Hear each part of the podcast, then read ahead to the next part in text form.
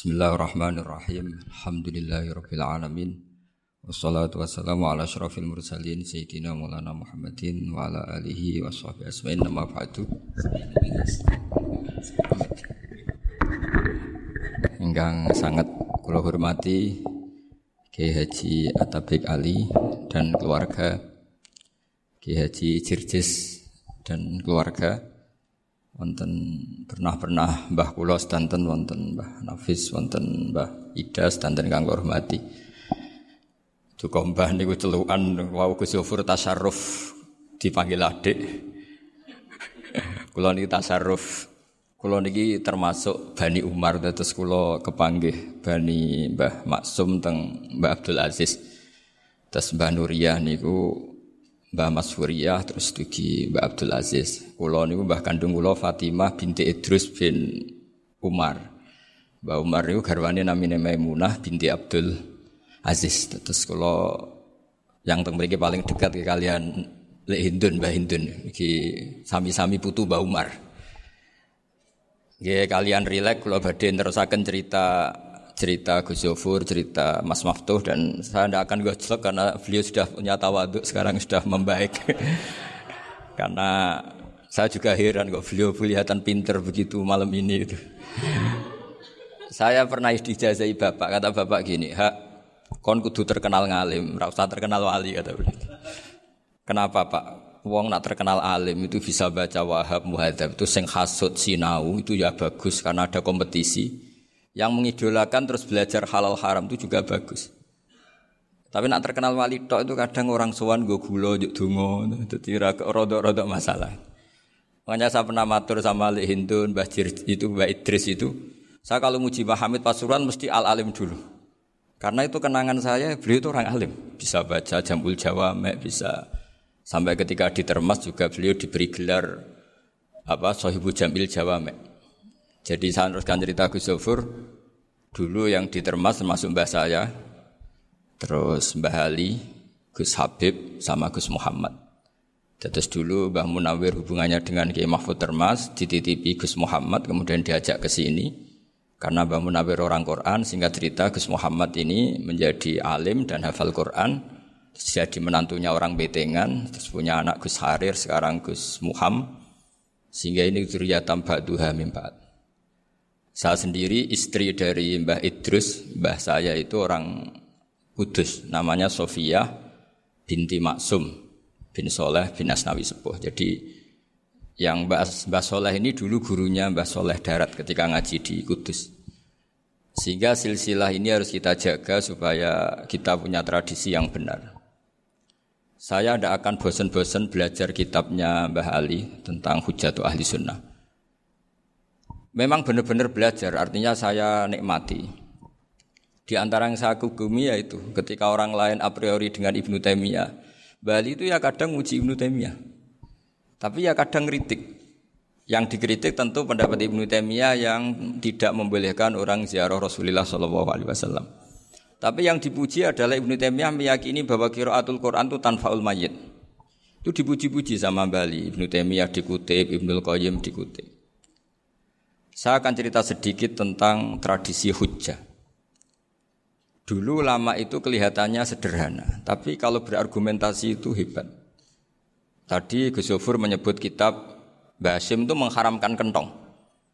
Beliau masyur itu punya kitab namanya Al Jasus Antahrimin Nakus. Intinya kentong itu haram. Secara dalil ini meyakinkan sekali karena ketika Rasulullah rembukan sama sahabat, kita dengan apa memaklumatkan orang kalau waktu sholat masuk? Ada sahabat yang usul pakai kentong. Dakalin Nasoro itu Nasrani. Ya pakai buk, buk itu semacam trompet besar. Dakalil Yahud.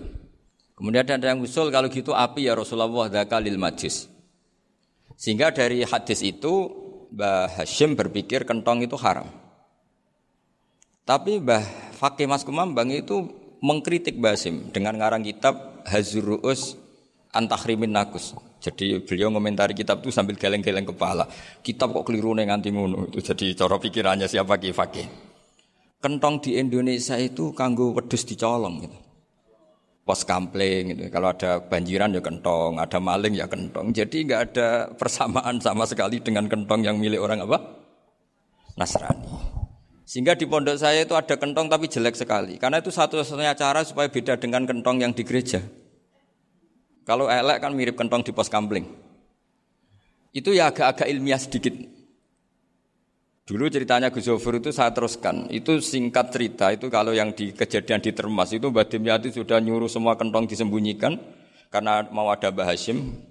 Cerita itu mukaror di Kifake sama di Dimyati Termas. Setelah kentong dikumpulkan semua, Mbah Hashim datang seneng ngiranya Syekh Dimyati ini sependapat dengan beliau yaitu sama-sama nggak ada kentong. Tapi setelah itu ada santri yang matur, Mbah Dim pun beres kentong pun kulo delikno sedanten. itu di depan Mbah Hasim. Jadi GR-nya Mbah Hasim bahwa Mbah Dim itu sependapat akhirnya hilang. Ternyata ini akal-akalan tuh gitu. Karena santrinya matur, Mbah Dim pun beres danten kentong beduk sudah disembut singkirkan. Itu di depan Mbah Hasim. Sangking lugunya santri, nah sangking ikhlasnya agak ngerti mahal syahid ini adalah Mbah Hasim. Uh, saya mau meneruskan cerita Gus Sofur. Dulu ini cerita dulu. Dulu Mbah Mun ngaji di Lirboyo, tapi Kiai Makhrus ngaji sama Kiai Khalil Harun. Kiai Khalil Harun itu adik juga sekaligus muridnya Mbah Umar Harun. Mbah Umar Harun itu generasi kedua setelah Mbah Ghazali. Beliau menantunya Mbah Ghazali, tapi ya sudah ponaan. Sehingga tradisi ini penting karena saya berkali-kali bilang di mana-mana. Status orang tua dan mbah itu adalah terserah anak cucunya. Bukan terserah mbahnya, tapi terserah anak cucunya. Saya tidak akan bosan mengingatkan ini. Saya pernah di makamnya Nabi Yakub, itu ya dikemuli bendera Israel. Di makamnya Nabi Dawud. Nabi Ibrahim juga dekat sinagog. Sehingga Quran membela Nabi Ibrahim disebut maka anak Ibrahimu Yahudi wala Nasrani. Karena ketika beliau berposisi di Israel, kemudian penguasanya adalah Yahudi, bisa saja makam ini ditulisi dan distatuskan ala Yahudi. Ya seperti Nabi Yakub, Nabi Yakub itu nabi yang kita yakin tentu berkeyakinan beliau orang baik, orang muslim, orang mukmin, tapi karena di desain mereka ya dikemuli bendera Israel. Dan disebut Abu Yahud. Karena kita tahu nama lain dari anaknya Nabi Yakub adalah Yahuda bin Yakub bin Ishak bin Ibrahim. Sehingga perasaannya orang Yahudi menjadi Yahudi itu yang ngikuti mbah-mbahnya. Nah khawatir saya ketika buyut-buyut kita kaya, buyut saya itu orang kaya dulu, namanya Badur Rahman. Itu kaya sekali, tanahnya banyak. Dulu cerita Mbah Hashim ya kaya sekali. Mbah Maksum juga kaya. Mbah Abdul Aziz juga kaya. Karena dulu itu inginnya kiai itu yo ketok sugel lah, gak ngel-ngelo santri. Tapi nanti kalau cucu-cucunya sudah tidak alim itu tidak dianggap punya tanah itu karena untuk fasilitas santri. Aku tak kedonyan, mbah-mbahku ya kedonyan. Buktinya tanah yombo itu. Karena dia akan menafsiri sesuai cara berpikir. Makanya sanat sanat keilmuan yang diceritakan Gus Zofir itu harus diulang-ulang. Kalau nggak diulang-ulang, maka kita akan berpikir sendiri untuk menafsirkan masyayikhon al-kiram atau uh, ajdadan al-kiram.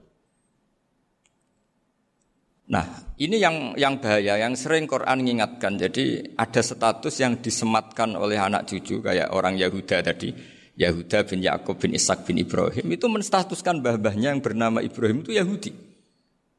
Sampai Quran sendiri yang bela maka anak Ibrahimu Yahudi wala Nasrani. Karena secara geografis sekarang Ibrahim di Israel dan otoritas itu juga milik mereka sehingga mereka bisa masang-masang atribut yang menunjukkan kalau nah kalau itu Yahudi. Beberapa al-alim al-alamah yang minna itu sudah wafat dan kadang-kadang duriahnya itu tidak kita. Kalau sekarang orang bahasakan kubu sebelah. Akhirnya ya nggak boleh dikholi, nggak boleh diziarah. Terus seakan-akan yak tadu nabi ro'i, seakan-akan mereka berpendapat dengan pendapat syekh ini, padahal enggak. Nah sehingga tradisi ketersambungan sanat tadi, baik secara genetik atau secara asbab, itu harus terjaga. Saya beberapa kali banyaklah sering diceritain Mbah Mun. Dulu Mbah Munawir ini cerita ya, Mbah Munawir itu hak saking senenge kitab, ben santri ini so ngaji kitab itu kalau ada alumni Lirboyo, alim disuruh baca muin di sini itu Mbah Munawir ikut. Saking ingin tasjeknya, ingin ngajari santri bahwa ngapal Quran oh hafal tok, tapi yo faham. Dan penggalinya Mbah Munawir itu sampai klimaknya dulu Mbah Zaini itu nate nikah sama Nyai Komariah kalau nggak salah binti Karim binti Manap. Punya putra Gus Habib Gus Toha yang di antara putrinya dinikahi Gus Rozin ini. Terus akhirnya kesampaian juga ketika Mbah Munawir punya mantu alim alama namanya Bali Maksum, angsal Nyai Hasimah. Sampai pondok keramcak ma'ruf bil ilmi, terutama ilmu sorof dulu karena Mbah Maksum itu komplain fa'ala ya fulu kok terus fa'lan ya fa'ala ya fulu ya uful gitu kan masuk fi'il kok jejer isim gitu. Jadi dulu kata Mbah Mun itu ada persaingan ilmu sorof, sorofnya Mbak Maksum Ali Kuaron sama Bali Maksum Jogja. Jadi wali antok yang satu Maksum Ali Kuaron, yang satu wali Maksum. Ya itu dulu saingan, saingan ngarang sorof. Nah ini yang menang siapa? Ya terserah duriannya. Kalau duriannya keren ya menang karena terserah yang kampanye. Saya bayangkan adekan Mbah Zubair punya tidak punya anak sealim Mbah Mun, mungkin kalau Mbah Zubair juga tidak sebuah kalau punya putra Mbah Mun karena saya berkali-kali bilang kalau dalam syair Arab itu eh, kama takar Roma kadang dilafatkan kama tasharrofa bi Muhammadin adnanu. Orang berpikir Adnan itu siapa? Itu karena ada Nabi Muhammad Shallallahu Alaihi Wasallam. Orang mencari-cari Mbah Mun itu mencari Mbah Zubair karena ada Mbah Mun. Orang mencari Batahlan karena ada Mbah Zubair. Wong kok alime ngono iku bapake sapa? Wong kok alime ngono iku putune sapa? Tapi kalau kita ini sudah ndak alim, ini orang sudah nggak tertarik nyari-nyari leluhurnya karena dianggap selesai. Jadi yang dengan tanda kutip yang menghabisi mbah-mbahnya itu ya mesti cucunya itu. Ini mau ngamuk, mau peringatan, tapi ini juga peringatan pada diri saya sendiri. Jadi sehingga zuriyah ini penting. Kenapa para nabi mesti dongo zuriyatan toiba? Kenapa selalu berpikir tentang zuriyah? Allah kalimatam baqiyatan fi akibi. Karena zuriyah ini yang nanti bisa menstatuskan leluhurnya. Seperti tadi cerita Mas Maftuh ini tak puji betul. Saya hari ini tidak ingin gojlok. Supaya kewalian saya tidak tergerus oleh kedoliman. Saya pernah diceritain Gus Zofur juga sering baca buku tentang Mbak Maksum. Dulu Mbak Maksum kalau wasiat kembali ya gitu. Kamu harus NU dan harus mempertahankan NU, tapi tidak dengan cara membenci Muhammadiyah. Dulu Mbah Mun juga sering cerita, dulu Mbah Hashim itu ngaji Syekh Mahfud. Ha. Nah, Mbah Ahmad Dahlan dulu namanya Darwis sering ngaji sama Syekh Khotib Minangkab. Zaman itu Syekh Khotib sudah modern, sudah ikut gerakan Abdu, gerakan Almanar. Sehingga bawaannya Mbah Ahmad Dahlan ini agak-agak agresif. Yang Mbak Hashim karena hanya mulazim di Syekh Mahfud, hanya sesekali ngaji Syekh Khotib, beliau lebih seperti itu. Dan dua beliau ini sama-sama pernah ngaji Mbak Soleh Darat di Semarang. Mbak Hashim sama Mbak Ahmad Dahlan yang dulu namanya Darwis. Jadi ini masih min minuskatin wahidah mimam bain wahid. Sehingga kita tidak kaget ketika Mbak Ali Maksum mengomentari Muhammadiyah itu masih ahli sunnah wal jamaah. Makanya Nanti terakhir saya baca kitabnya Bali dan sering saya pelajari. Andai kan kita ini sepakat dengan ilmu, ya kita tahu lah. Kalau Abu Hanifah itu tidak kunut, Imam Syafi'i kunut, berarti kunut itu madhabnya Abu Hanifah, bukan madhabnya Mbak Ahmad Dahlan. Apa ndak kunut itu madhabnya Abu Hanifah, bukan madhabnya Mbak Ahmad Dahlan. Kita kunut itu madhabnya Imam Syafi'i, bukan madhabnya Mbah Hashim. Ini semuanya masih dalam bingga ilmu. Adzan qobla subhi juga riwayatnya jelas. Tidak ada ya sudah perilaku kita sudah jelas. Dulu Mbah Mun sering didik kita gitu. Saya sering dengar cerita kalau dulu Pak Arif Fakhruddin begitu hormat sama Mbak Ali, apalagi duriahnya Mbak eh, Azhar Basir, nah beliau dulu do ngaji di Termas. Dulu itu nggak ada masalah karena semuanya dianalisis pakai ilmu. Tapi sekarang pakai identitas yang kunut tuh NU yang nggak kunut Muhammadiyah. Berarti Abu Hanifah itu Muhammadiyah, Imam Syafi'i itu NU. Berarti Imam Syafi'i itu ya anak buahnya Ki Iftahul Ahyar kira-kira gitu. Nah, kan anak buahnya Pak Said Akil. Kan terus jadi repot. Dulu kita ini pengagum ilmu bukan pengagum perbedaan. Sehingga di sini yang saya kagum dari sekian ceritanya Mbah Ali Maksum supaya kitab ini tuh poin supaya nggak lama-lama karena waktunya juga. Nanti kalau kemalaman ini kena semprit ini sudah ini di antara yang diceritakan Bali itu unik. Imam Syafi'i itu sering tawasul, sering wasilah sama siapa itu? Abu Hanifah. Ini sudah tak petakan saya baca yang yang sensitif sensitif lah, so yang yang ini ya. Ziyar al babus samin terus sebentar ini yang bab tawasul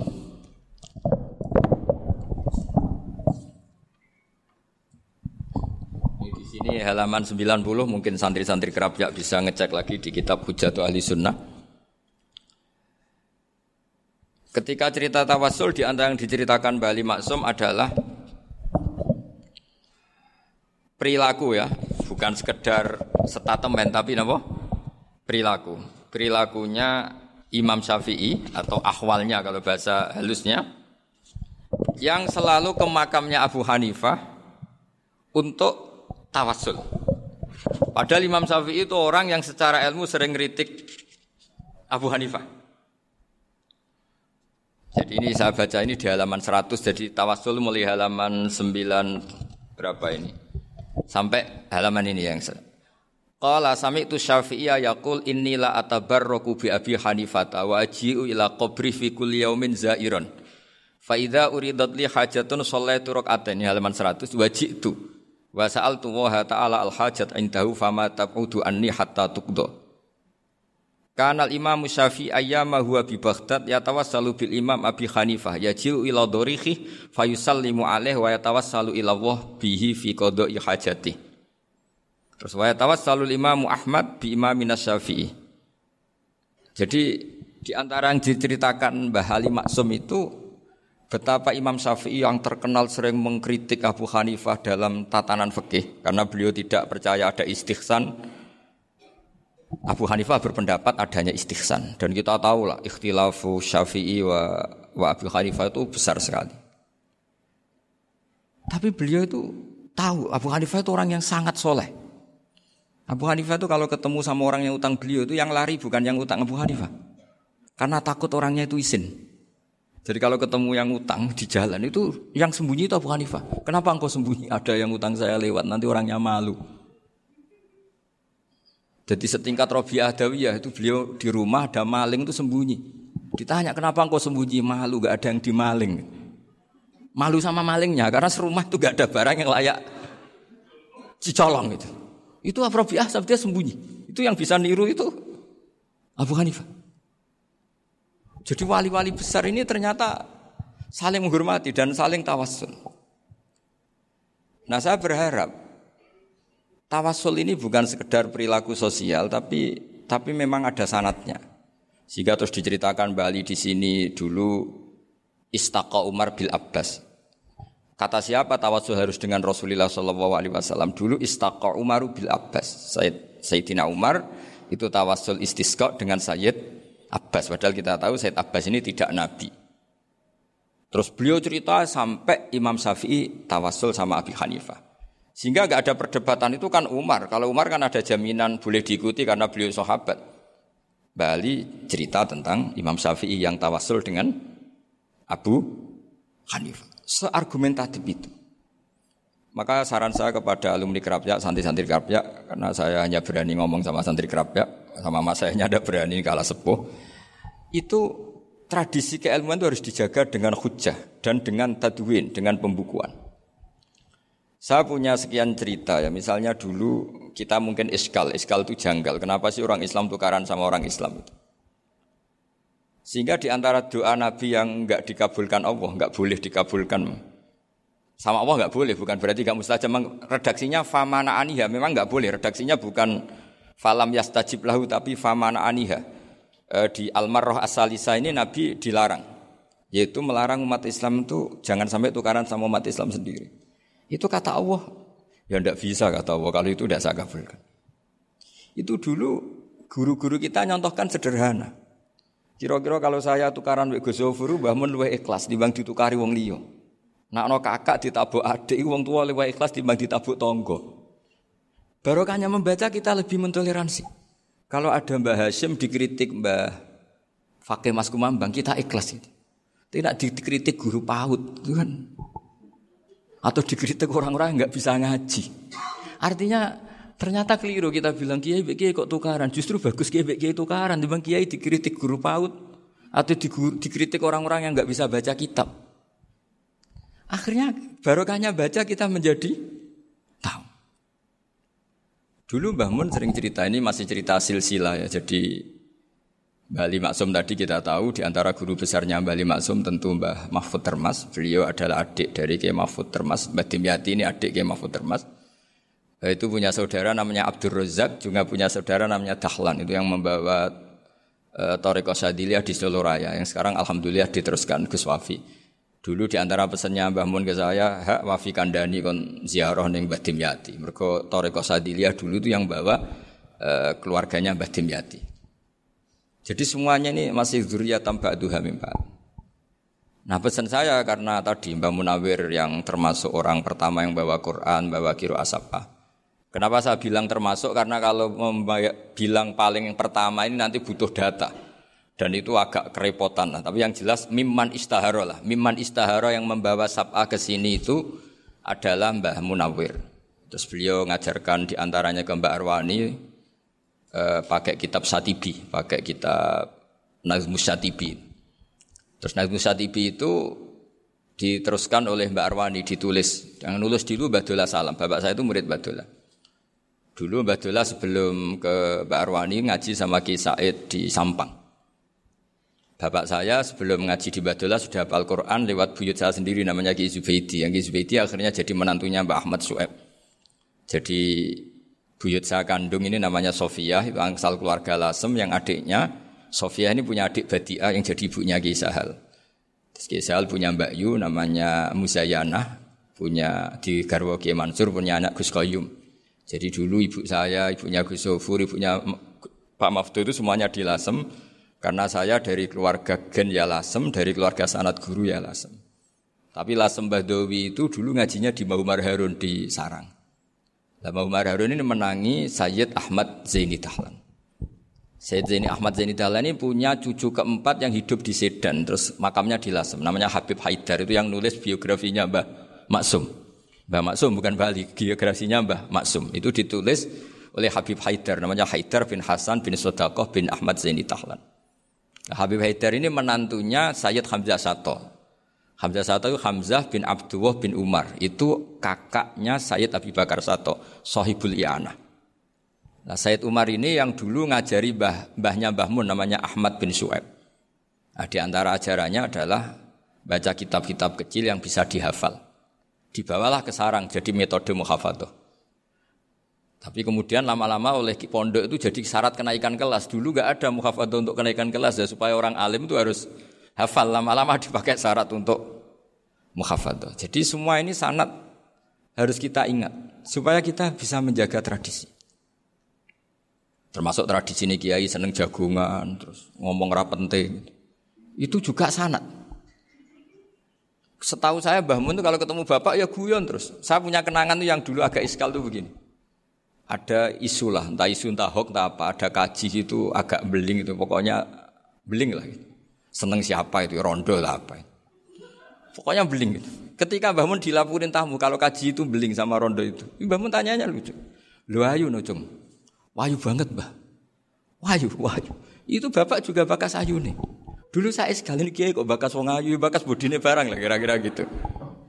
Tapi setelah saya tambah alim, tambah ngerti itu, kata Bapak gini, ya be bakas ayu, hak, timbang iya, no malah kozaf. Ternyata seni. Sekali Mbah Munto Bapak bilang, waji kok zino, kaji, maka larinya ke kozaf. Maka menghindari bahasa menuduh, ngomong yang nggak penting. Loh ayu, no. Jadi kiai dulu tuh orang sok suci tapi menghindari hal-hal yang jadi punya seni untuk ngelola kehidupan. Orang bermalam-malam jagungan sama teman asik itu kan perlawanan terhadap nafsu kita, syahwat kita untuk mungkin nikmati dugem di bar atau di tempat-tempat maksiat. Itu setan di Indonesia tuh kakuati sama Ki Jawa. Orang supaya tidak tertarik maksiat itu Ki Jawa cukup ketemu kancane masak terong guyon gejolak-gejolakan zaman mondok, sewengi lulus songko maksiat. Baru wis tutup. Perlawanannya sederhana, nggak pakai tahajud, nggak pakai wiridan. Karena kiki Jawa juga kau rapati potongan ahli ibadah gitu, jagungan. Gitu. Jadi setahu saya, saya roh saya saya itu pernah lihat Bali itu sekali ketika beliau ngisi ceramah di Mbah Hamid Bedowi. Saya masih kecil diajak bapak. Dulu kalau bapak ngelihat Bali sama Mbah Hamid itu mesti nangis. Karena dua orang alim bertemu. Yang akhirnya ya bisanan itu. Mbah Hamid punya anak Gus Nasih, di sini ada Mbah Nafisa, terus jadi Mbak Salih Hindun itu. Jadi dulu itu ya guyon terus ketika ketemu. Itu yang sering bodoni Mbah Hamid itu ya Ki Bisri. Ki Bisri itu kalau datang ke Ki Hamid Pasuruan, nak wali tenan aku teko ditata nomangan. Jadi ukurannya ya. Ternyata sampai sana di keimangan tenan. Masih belum mengakui, kan awali tenan aku kiai rung di mobil, dongakno aku di mobil. Sudah kalah satu seri itu masih masih masih gak terima. Lalu itu Mbah Hamid akhirnya berdoa, ayo monggo, Mungkin-mungkin Ki Bisri gak ada mobil. Itu setelah didoain masih tanya, mereknya apa merek? Jadi itu Mbah Hamid jawab, ya paling Holden itu. Nah, paling Holden. Itu nyari mobil itu ya adalah dapatnya Holden. Suatu saat Mbak Bisri ditudang Mbah Hamid gak dikasih pisar. Karena utangnya sudah banyak Mbak Hamid. Mbah Bisri ini utang utang tadi, utang doa tadi. Itu ya gak dikasih besar ya gak mau kesang apa-apa kelambimu kayak no aku. Didol sama muhibinya Mbah Hamid itu harganya melebihi jatah bisa roh. Ketemu Mbah Hamid. Eh Kang, susu eh Kang, mergo.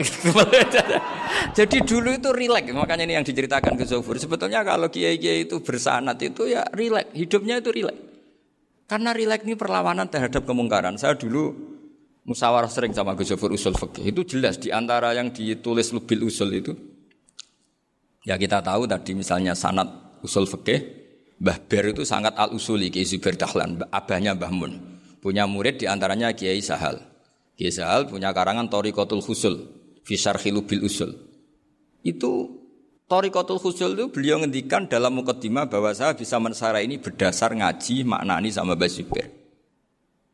Terus beliau mengutip sarah itu dari kitab Nailul Ma'mul. Beliau ngendikan binus khotin khotiyah ghairi matbu'ah.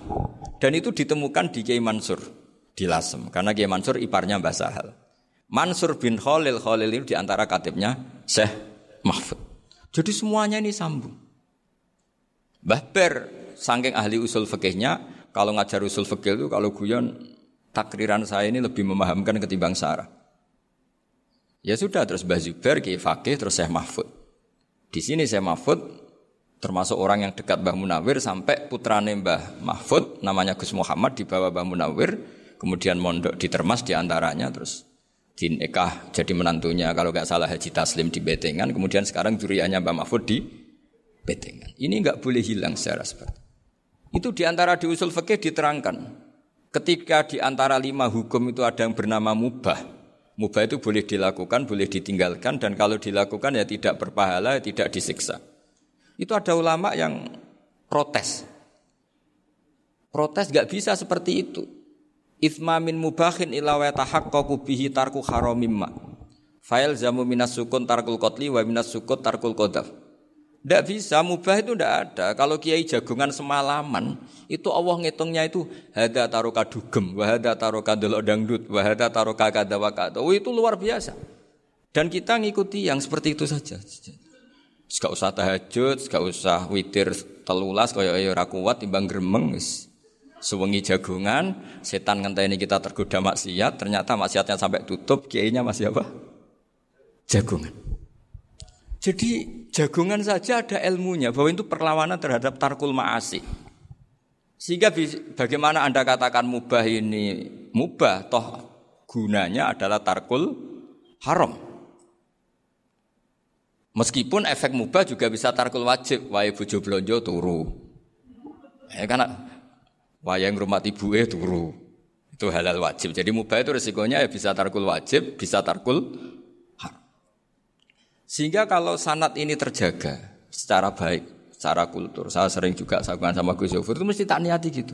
Jagungan ngalim gue ibadah dan menikmati ibadah adalah dakbul aulia wa dakbul ulama. Kata Imam Ghazali, pada akhirnya wakut buhadatin al istilzat bil mubahat. Kata Imam Ghazali, pada akhirnya kut buhadatin, madaru hadatin, pokok dari agama ini adalah melawan kemaksiatan dengan kita menikmati al istidzat bimbah. Kita menikmati sesuatu yang dibolehkan Allah Subhanahu wa taala. Dan seperti ini itu bisa kosmu dohri syaitan, bisa menghancurkan punggungnya setan. Karena kalau melawan setan dengan ibadah ini kadang kita capek selain potongan.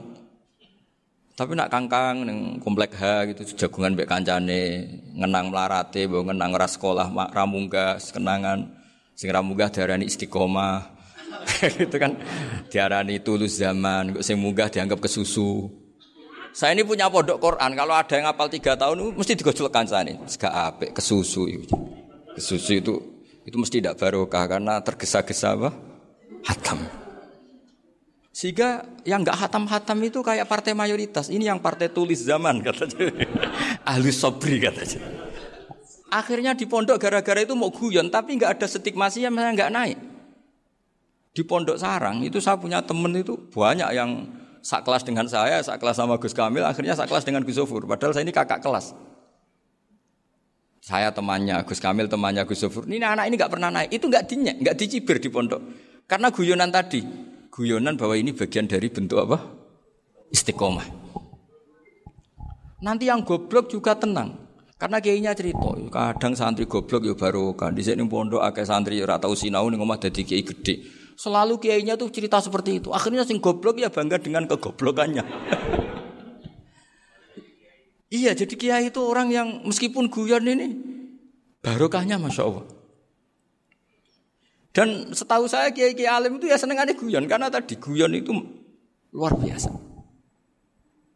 Bapak saya itu kalau pesan sama saya itu, itu enak ngaji guyon nice. Wong ning omah mikir utang, mikir wedi bojo macam-macam kok ngaji kok jak nangis pisan, nangis ping pindho gitu. Sudah jak guyon ae. Paling gak lali. Dan beliau punya dalil kul bi fadlillah bi rahmati fa bidzalika falyafrah. Jadi jangan sampai orang ini farah bil maksiat, jangan sampai orang itu. Dan ini yang saya kenang dari sekian cerita murid Bali, Mbah Ali Maksum ya senang guyon. Gejul-gejulkan bek santri guyon. Ini saya maklumatkan ke semua santri beliau bahwa ini bukan sekedar guyon. Tapi al istildat bil mubahat. Ini adalah perlawanan terhadap setan karena banyak orang bisa senang tuh kalau nunggu maksiat. Ini bisa senang dengan sesuatu yang tidak maksiat. Itu kayak apa hebatnya?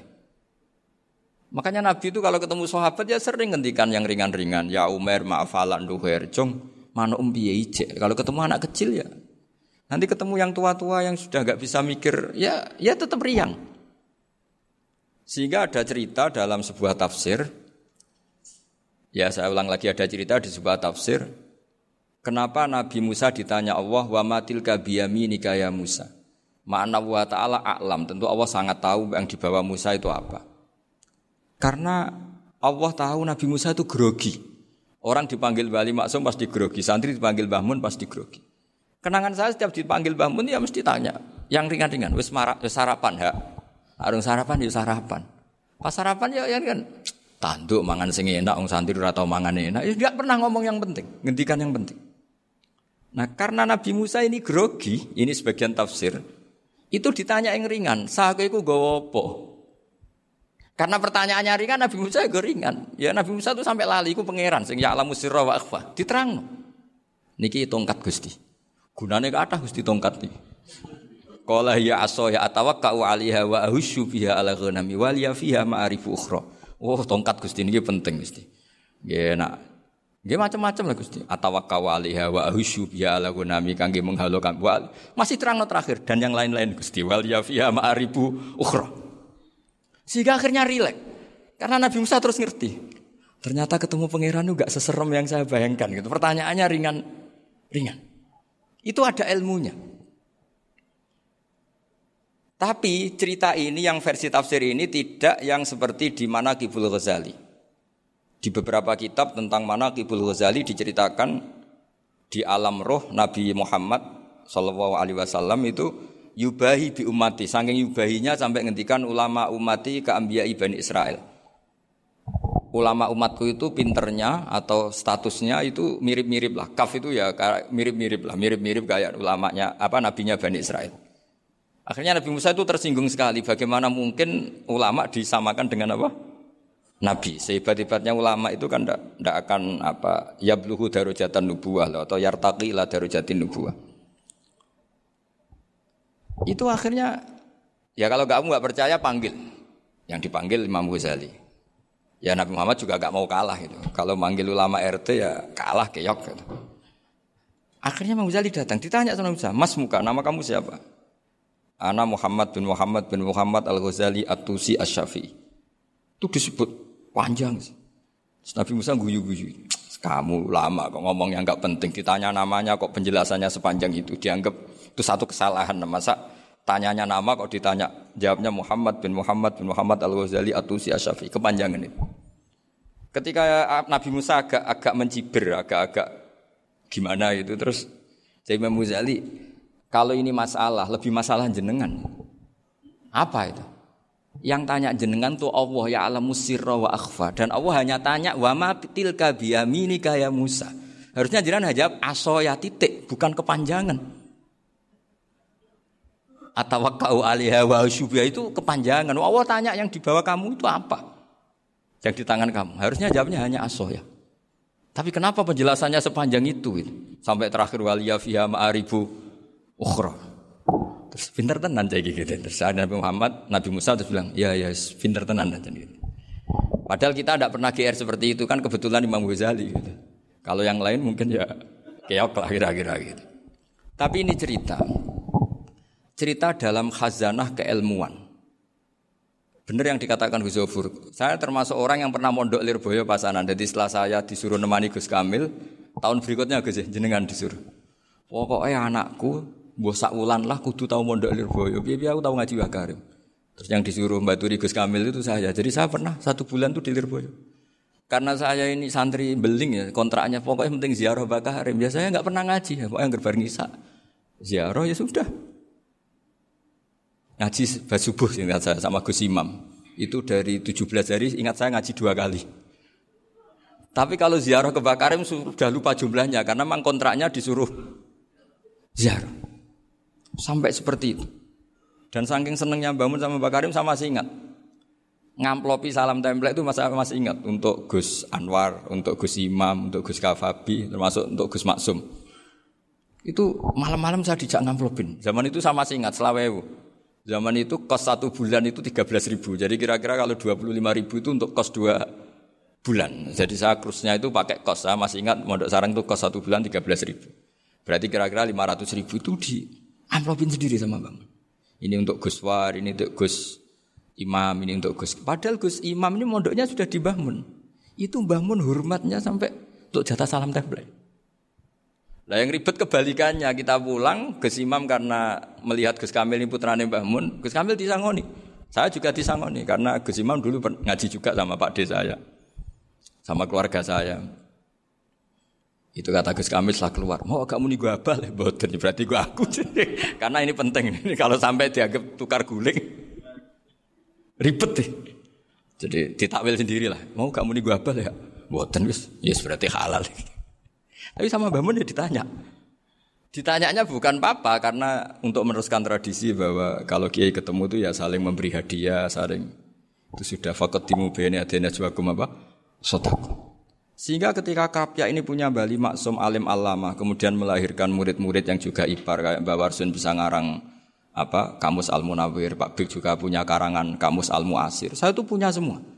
Karena ini adalah buah dari bahwa kita ini tidak kalah sama produk-produk yang di sana. Bahwa produk di kita ini sudah cukup untuk mengantarkan orang menjadi alim alama. Dulu Mbak Zubair ke Mekah ya sudah alim alama. Gus ke Al-Azhar sudah alim semua Teman-teman kita ke Mekah itu sudah alim semua. Padahal produk mondoknya ya tadi. Mau digojlok kiai ini, terus mangkal be keamanan biasanya. Biasanya musuh besar pondok itu keamanan. Jadi ya bukan berarti gojlok ibunya Gus Mafto enggak. Biasanya keamanan itu musuhnya musuhnya apa? Banyak. Jadi cerita-cerita saya mohon sekali murid-murid kerap ya Jangan hanya ngaji fikih. Kalau hanya ngaji fikih itu posisi Abu Hanifah itu seakan-akan nyun orang yang sangat tidak ahli hadis. Karena beliau di situ kelihatan kalah sekali dengan Imam Syafi'i. Apalagi di perdebatannya Muhammad bin Hasan Asy-Syaibani dengan Imam Syafi'i itu kelihatan sekali betapa Abu Hanifah itu orang yang nyun ditinggalkan dalam ilmu hadis. Sampai beliau hanya dapat gelar min ulama ahli ra'yi termasuk ulama yang kuat logikanya. Juga harus baca kitab-kitab seperti ini. Ternyata di balik Imam Syafi'i mukhalif pada beliau di bab-bab fikih, perilakunya sangat hormat. Sampai beliau tuh kalau tawassul ke kuburannya Abu Hanifah. Dan beliau ngendikan an-nasu fil fiqhi iyalun ala Abu Hanifah. Semua orang yang ahli fikih itu masih anak buahnya Abu Hanifah. Saya berkali-kali cerita, mazhab Syafi'i itu alat tadhir hanya dua, yaitu alma wa turab. Abu Hanifah nambahi wanar. Alasannya Abu Hanifah orang mukmin yang dosanya banyak itu dibakar di neraka dan alasannya Allah litat hirihim untuk mensucikan mereka. Jika pikirannya Abu Hanifah anar itu min alatit tadhir. Apa yang terjadi ketika bata itu batu bata yang dibakar di situ campur teletong campur apa-apa itu kalau sudah Abu Hanifah selesai sudah suci karena sudah ngelewatin pembakaran. Meskipun kita tidak akan kalau kehilangan air terus wudhu dengan api, bisa punya semua itu. Tapi apa pun itu itu menjadi solusi. Sehingga saya punya kitab namanya Ikhtilafu Malik apa Ikhtilafu Syafi, Ikhtilafu Malik wa Abu Hanifah atau Ikhtilafu Syafi ma Abu Hanifah. Itu kelihatan sekali kalau Abu Hanifah itu nyuruh posisinya kalah. Karena yang ngarang orang-orang Syafi'i. Tapi kalau melihat kitab-kitab kewalian, misalnya di kitab Mizan Kubro ini juga sering disebut kisah itu Bali Maksum tentang Imam Saroni. Berkali-kali beliau mengutip uh, Mizan Kubro itu Abu Hanifah adalah orang yang sangat mukasyafah. Artinya ketika Nabi cerita air wudhu itu menjatuhkan dosa, tidak ada air wudhu yang jatuh ke kamu kecuali saat itu juga dosa kamu jatuh. Itu beliau datang ke Mat Harota Kufah. Kemudian beliau bilang sama si orang tua tadi, tub anizina. Orangnya terus bilang atu buminazina. Ada lagi pemuda datang dibilangin tub an ukuki walideka. Terus bilang tub tu an ukuki walidaya. Sampai yang terakhir ada tub an simai alatilahwi atau an samai alatilahwi. Terus tub tub tu an samai. Ketika orang itu ditanya, kenapa engkau begitu tahu dosanya apa? Saya tahu air wudhu ini menjatuhkan apa. Jadi kira-kira kalau zina mungkin ya batang babi lah. Kalau hanya sekedar melihat bak-bak mungkin ya curut atau tikus lah kira-kira gitu. Nak dulu eci dulu ya mungkin ya tikus cilik gitu. Nak dulu suwi ya tikus werok itu atau apa lah. Pokoknya dia beliau itu tahu. Tapi anehnya Abu Hanifah apa? Setelah itu dia nangis minta muka safahnya ditutup. Ya Allah, saya ini muka safah kok malah menjadi tahu sawatil mukmin. Padahal aturan syariat jenengan man satara musliman satara huwa bahwa enggak baik melihat jeleknya orang mukmin. Minta ditutup. Makanya saya ini bangga ada muka safah. Makom yang kita sampai sekarang itu makom setelah Abu Hanifah muka safah. Jadi Abu Hanifah repot-repot muka safah minta makomnya ditutup tidak menjadi kasafah. Dan alhamdulillah kita sudah tidak muka safah sebelum minta ditutup. Jadi kita ini keren. Keren karena aturannya itu man satara musliman satara huwa yang tidak tahu aibnya orang muslim maka Allah akan nutupi aibnya di akhirat. Dan kita alhamdulillah barokahnya tidak muka safah, tidak ngerti aibnya orang mukmin. Jadi kita harus pakai patokan ilmu. Saya ulang lagi, kita harus pakai patokan. Makanya saya tahu betul ketika Kiai Hamid Pasuruan, beliau dulu ngaji Jamul Jame, ngaji Juman, Bali Maksum di sana sama Gus Habib, sama Gus Muhammad bin Mahfud. Termasuk bahasa saya kandung dulu Kiai Sidik, bahasa saya yang dari itu juga ngaji di Termas. Bapak saya dulu Kiai Nur Salim ngaji di Buyut Beiti. Dulu itu kawin juga sederhana, kak cerita Gus Zofur. Jadi bapak saya kandung itu Kiai Nur Salim itu ngaji di Mbah Beiti. Mbah Beiti itu adik kandungnya buyutnya saya dari ibu. Nah Mbah Bidi itu teman akrabnya buyut, mbah saya namanya Kiai Nursam, Mbah Nursam. Singkat cerita terus Nur Kiai narat Arabekno itu. Setelah bapak saya ke Badullah mau ditawarin jadi mantu, kata bapak saya kulon pun dipek mantu Mbah Bidi. Akhirnya dapat ibu saya itu. Karena ibu saya itu cucu Mbah Bedi, cucu lambung. Jadi mbahnya ibu saya itu Mbak Yunya Mbah Bedi namanya Mbak Sofia tadi yang dapat Mbak Idris itu yang Mbak Idris ini bin Umar. Ya Umar Mbak Umar yang banyak Mbak Hamid okay. Hamid bin Abdul bin Umar. Kalau bahasa itu Fatimah binti Idris bin Umar. Dulu kecilnya Mbak Idris namanya Abdul Khalik kalau kecilnya Mbak Hamid namanya Abdul Mukti kalau kecilnya Mbah Maksum namanya Muhammadun kalau nggak salah. Dulu itu orang dulu itu namanya dua-dua karena diganti ketika musim apa? Haji. Jadi ini terjaga sehingga tidak ada ceritanya kiai-kiai yang jagongan kemudian santrinya itu yang agak-agak khawarit loh.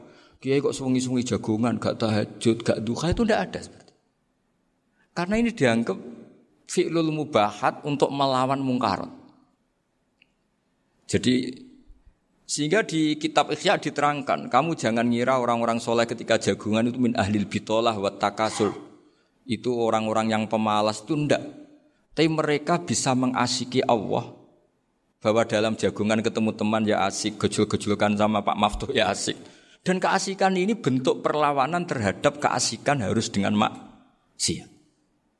Itu kayak apa kalau kita ngaji sampai seperti itu. Termasuk tadi yang diceritakan Pak Maftu kitab Hunyah. Semoga beliau cerita juga pernah belajar. Saya pernah belajar kitab Hunyah Hatam.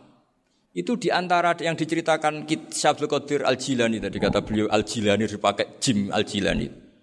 Ini agak beda dengan kita. Mbak Zubair itu punya kitab namanya Al-Qolaid Al-Luluyah.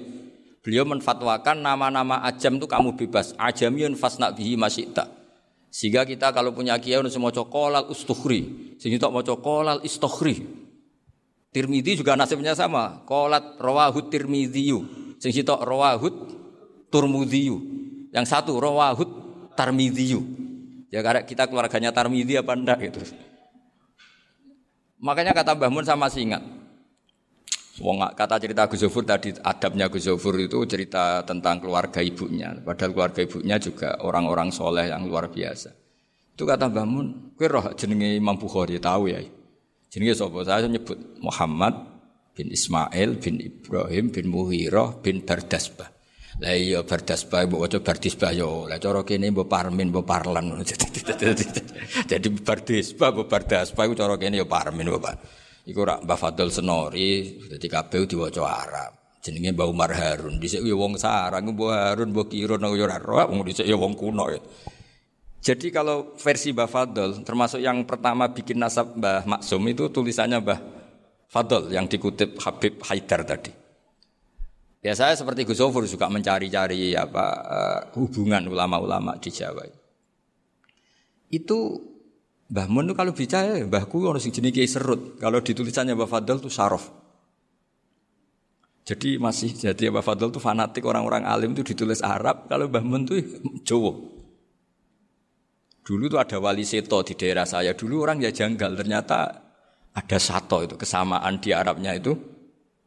Sehingga kiai-kiai itu ada fanatik Tirmidhi, Turmudi, Tarmidi, Jilani, Jailani karena ajamiyun fasna masih tak. Jadi kalau nama-nama ajam wis monggo lah baca sekenanya sementing. Uh, cuma mungkin tahkiknya benar Pak Mafto tadi memang di Mujamul Buldan itu Al-Jilani Bikasri Jim ya sudah kita baca Al-Jilani. Sebab itu kayak Pondok Pelosok Lirboyo itu menurut saya bagus. Orang itu maknani betul sama gurunya. Kalau sarang enggak. Kalau Pondok Lirboyo, pondok yang tadi ternyata keluarga Mbah Munawir sini pernah bisanan yaitu Mbah ini uh, pernah nikah sama Nyai Komariah ya kalau nggak salah, punya putra Gus Habib ya, Pak Toha dan sebagainya. Itu betapa hubungan pondok Quran sama pondok kitab dulu itu nggak pernah terputus. Bapak saya selapal Quran itu dulu ngaji Bazuber. Jadi bapak saya sering ngutip mu'en apa. Padahal bapak saya itu terkenal tuh. Beliau cita-citanya itu saya ingin apal Quran kayak apal Fatihah. Beliau itu sampai sepulahnya sekali. Karena beliau inginnya apal Quran kayak apal Fatihah. Termasuk murid terbaiknya Mbah Dullah bapak saya itu ya ngaji kitab. Sehingga kata Mbah Mun, jadi Mbah Munawir di mantu Bali Maksum, itu ya sudah penggali, sudah penggali dituruti pangeran. Lahirlah seorang Bali Maksum yang membawa. Jadi dulu itu ya Gus Muhammad yang ngaji di Termas, nanti Mbak Arwani sebelum ngaji di sini ngaji di Tebu Ireng. Sehingga Mbak Arwani bisa ngarang kitab. Beliau ngarang kitab tentang sabah. Faidul Barokat namanya. Ya nulisnya ya fasih ya. ya.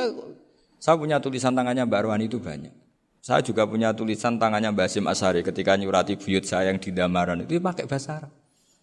Jadi dulu itu Mbak Ali Maksum juga sama. Surat-suratannya dulu sama tokoh-tokoh Muhammadiyah ya bahasa Arab.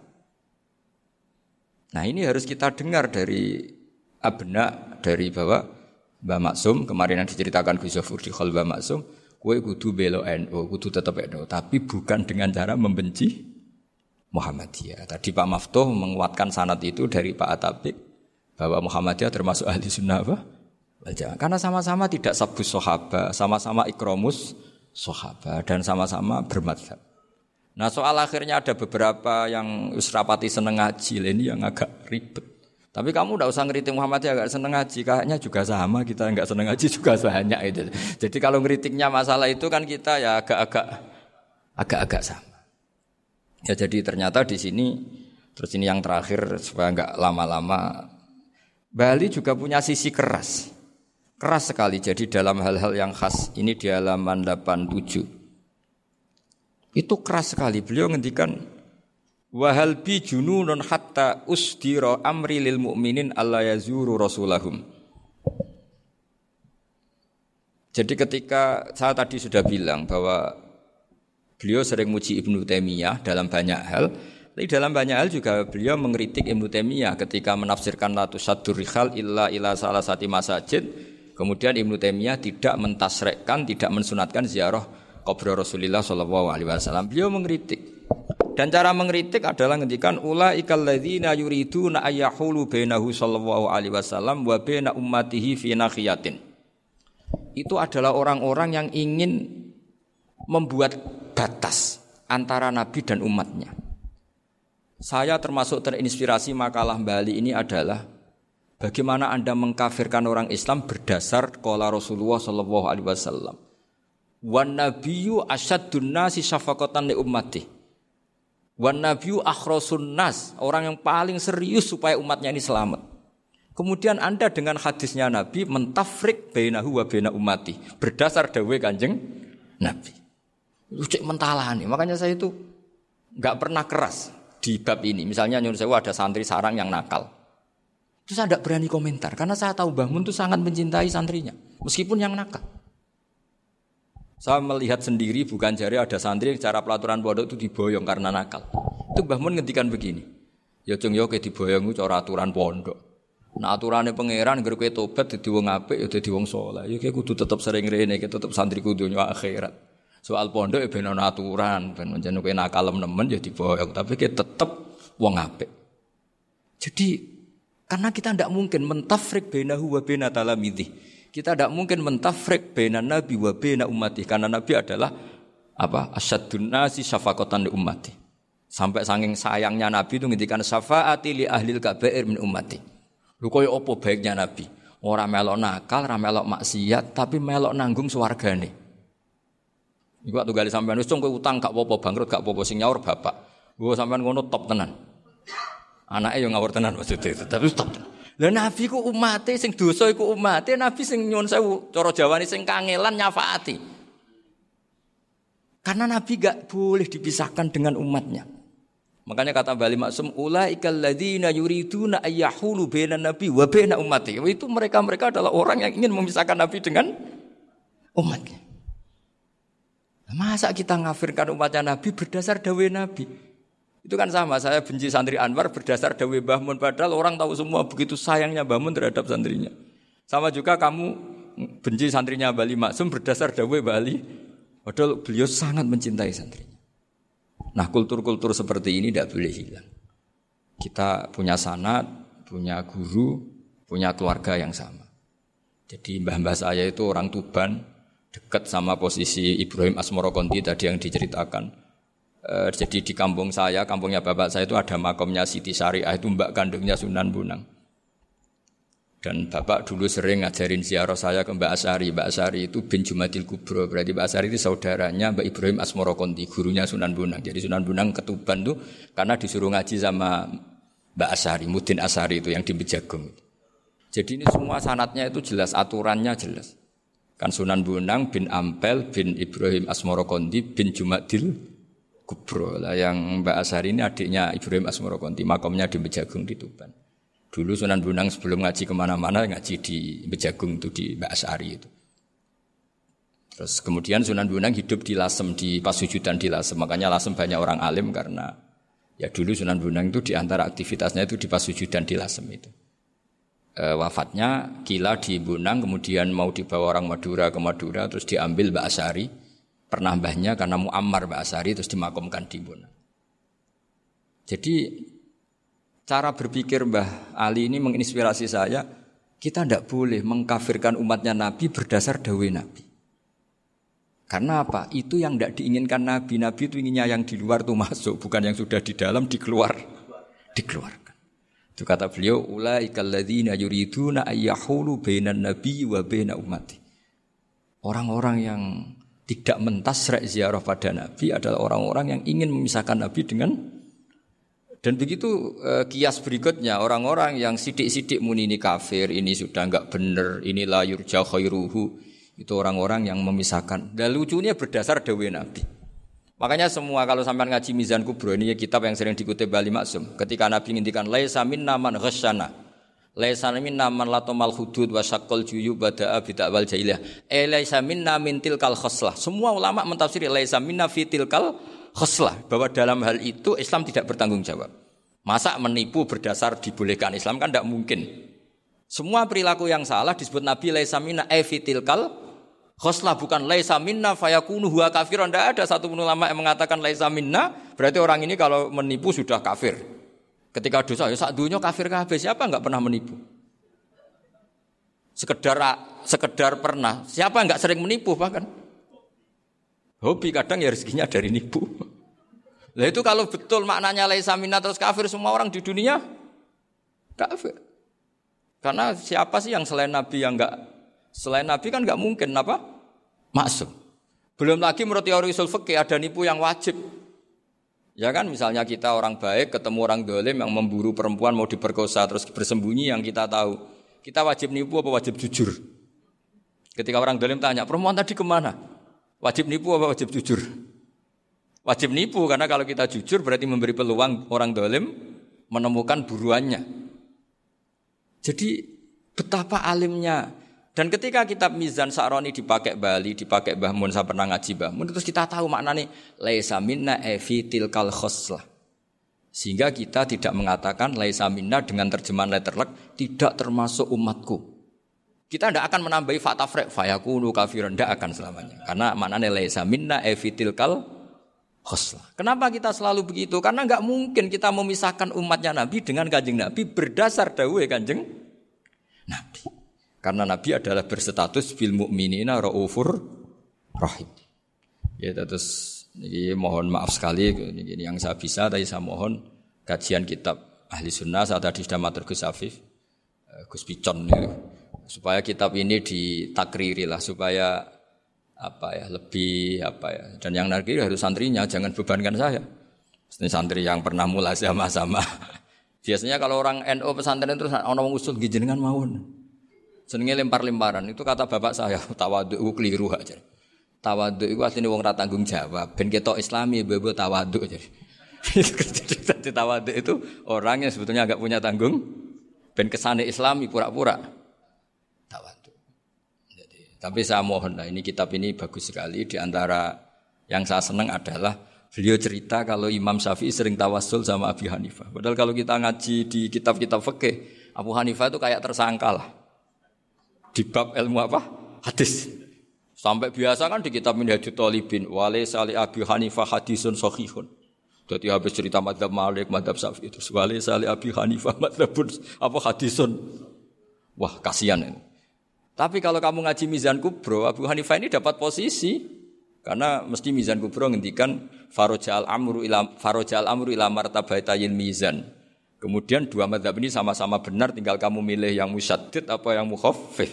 Milih dosis tinggi apa dosis ringan, monggo. Dan itu saya ulang lagi, kitab-kitab yang sering dibaca, Bali Maksum, kemudian Mbah Mun, guru-guru kita. Dengan demikian maka benar Gus tadi, kultur kita, tradisi kita tetap nopo terjaga. Oke, mohon maaf. Assalamualaikum warahmatullahi wabarakatuh.